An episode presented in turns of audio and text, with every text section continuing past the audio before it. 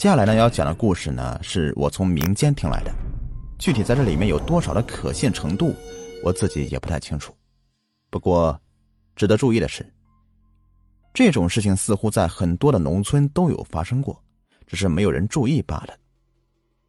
而在我年幼的时候，似乎也有过这样类似的记忆，具体是怎么来的，我自己早就忘了，毕竟当时不在乎这些。好了，废话不多说，一起进入今天的故事吧。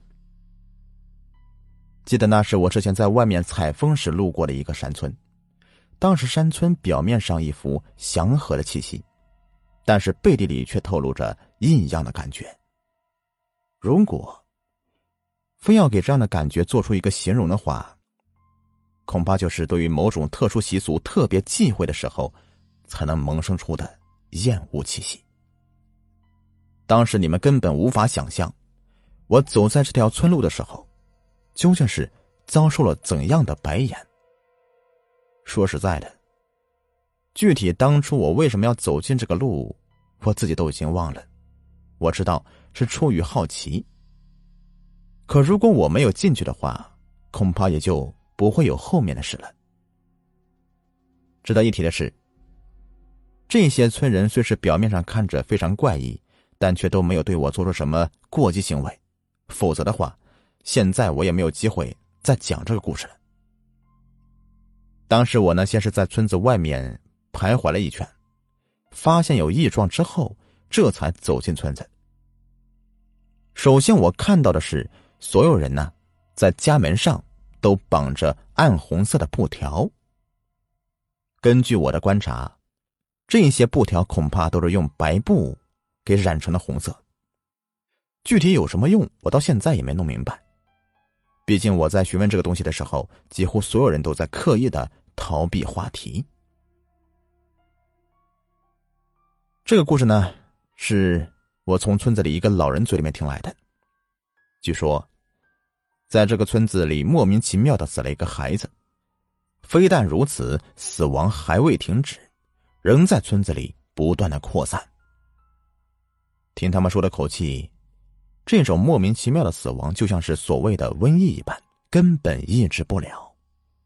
而挂在门上的那些布条，就是想要控制这样的状况。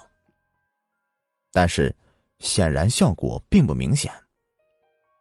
对于他们的解释，我的结论是，根本没什么太大意义，因为我知道，如果真的是瘟疫，应该去医院救治，而根本不是用布条来解决。所以，当时我就猜出这个村子恐怕是让脏东西给缠上了，而这个呢，也让我瞬间来了兴趣。因此，此时的我则开始旁敲侧击，深入老人家的话题，以诱导性的方式骗他把事情说出来。结果自然是不言而喻的，我得到这个故事。记得那是在几个月前的深夜。他们的村子里突然出现一阵诡异的狗叫声。对于村落来说呀，很多家庭都会养狗，到了晚上会听到狗叫，也是情理之中的事情。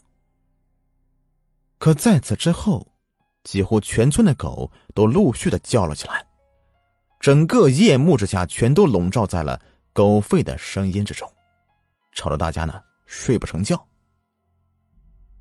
对于这样的情况，有经验的人则分析说，是不是有啥东西跑到村子里来了？还有人呢，则跑出去查看情况。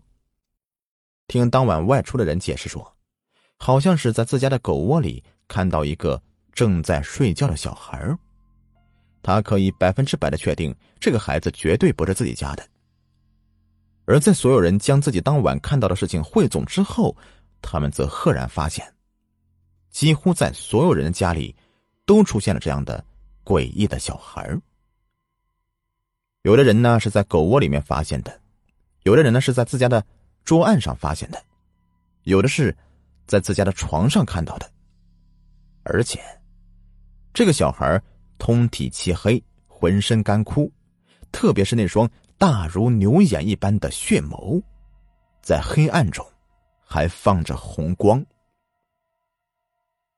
可当大家试探性的去触碰这个小孩的时候，却发现，这根本就是幻影，因为他们什么都没有摸到。具体发生这种事情是因为什么，他们自己也说不清楚。但是怪事儿，就从那天晚上降临了，并且接连不断的向外扩张。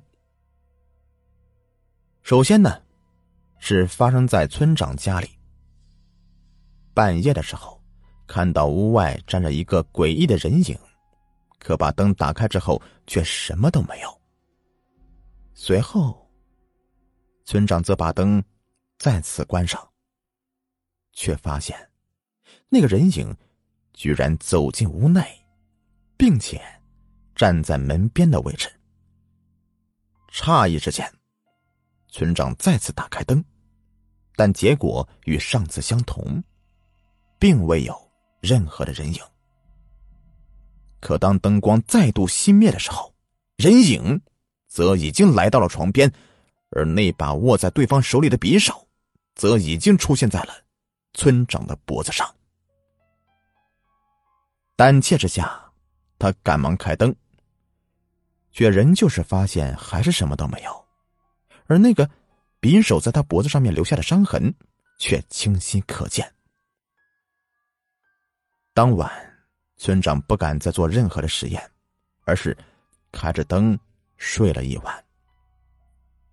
每当村长提起这个事的时候，嘴里都打哆嗦，整个人就像是掉进了冰窟窿一样，颤抖个不停。而这个，还只是这个村子怪事的开端。第二次是发生在村东头的李老太家里，起初并没什么怪异的举动，但过了没几天呢。李老太就发现，自家的孙子为啥最近脖子一直低垂，怎么也抬不起来，都已经变成了小罗锅了。可不论你怎么提醒孙子，他就是没有长进。年纪轻轻的，比他一个老年人的背啊都要沉，这哪能行啊？所以他就找人带孙子到外面的医院里面去看。结果医院诊断说，这孩子什么毛病都没有。至于罗锅嘛，可能是因为平日里的生活习惯所致的。对此啊，李老太也是很无奈。而这个怪事儿是他听那些送孙子进城看病的人提起的。记得当天晚上，他们从城市里面往回赶，途经中有一条特别狭长的小路，正巧啊，当天夜里还下着雷阵雨，天上时不时的就会产生闪电，而就在闪电光芒浮现的瞬间。坐在小孙子身后的一个中年人呢，就看到，在小孙子的脖子上，居然骑着一个浑身漆黑的人，并且，那个浑身漆黑的人，现在还缓缓的扭过头，朝着后车座的位置瞟。当时的那种感觉，别提多诡异了，吓得中年人呐，差点没直接从车上跳下去。而最恐怖的还要数李木匠家，他那个哑巴老婆，最近居然会说话了。但是，从他老婆嘴里面飘出来的却是一个特别浑厚的男人的声音，并在说话的同时，声音中还夹杂着调侃和冷淡。李木匠呢，深知这根本就不是他老婆的声音，所以。在村子里面连续发生怪事之后，他们则赶忙找来懂行的人给处理一下。而根据对方所说呀，这个村子里是招惹了煞鬼。还好发现的及时，如果让煞鬼在村子里停留三十日，那么整个村子的人呐都将一命呜呼。说完，这个人就开始原地做法，并且还弄了一大堆的什么乱七八糟的祭台和符文。说是这些东西能够帮助他们来完成抵抗所谓的阴邪之物。当时村子里的人呢感到非常感激，可具体有没有用，他们自己也并不清楚。毕竟从那个人离开之后，这个村子就再也没有发生过什么怪事儿。似乎是这些留下的东西真的有了效果。慢慢的，久而久之啊，这个村子也就把这个事情啊。逐渐给忘掉了。可到了几个月之后，也就是我突然造访的前几天，他们村子里快六十的王寡妇却突然怀孕了，并且仅花两天功夫，肚子就已经大了起来，像个小皮球似的。并且王寡妇整天的状态呀，也产生很多的异样。而具体在这之间究竟是发生什么事情，他们村子里的人也并不清楚。我曾偶然路过王寡妇的家，并在门外向里面瞟了一眼，确实看到王寡妇正一个人静静的躺在屋内，整个屋子的气氛显得特别的诡异。而与此同时，我还听到一个特别低沉的嗓音。在屋内响起，滚！当时可把我给吓坏了，得亏我跑得快呀，否则的话还不知道会遇到啥事呢。而在这之后啊，这个村子究竟是发生什么事情了？王寡妇的肚子又是因为什么缘故？我也不敢多问，因为我知道，恐怕了解越多呀，恐怖就离我越近。好了，这故事呢就说完了。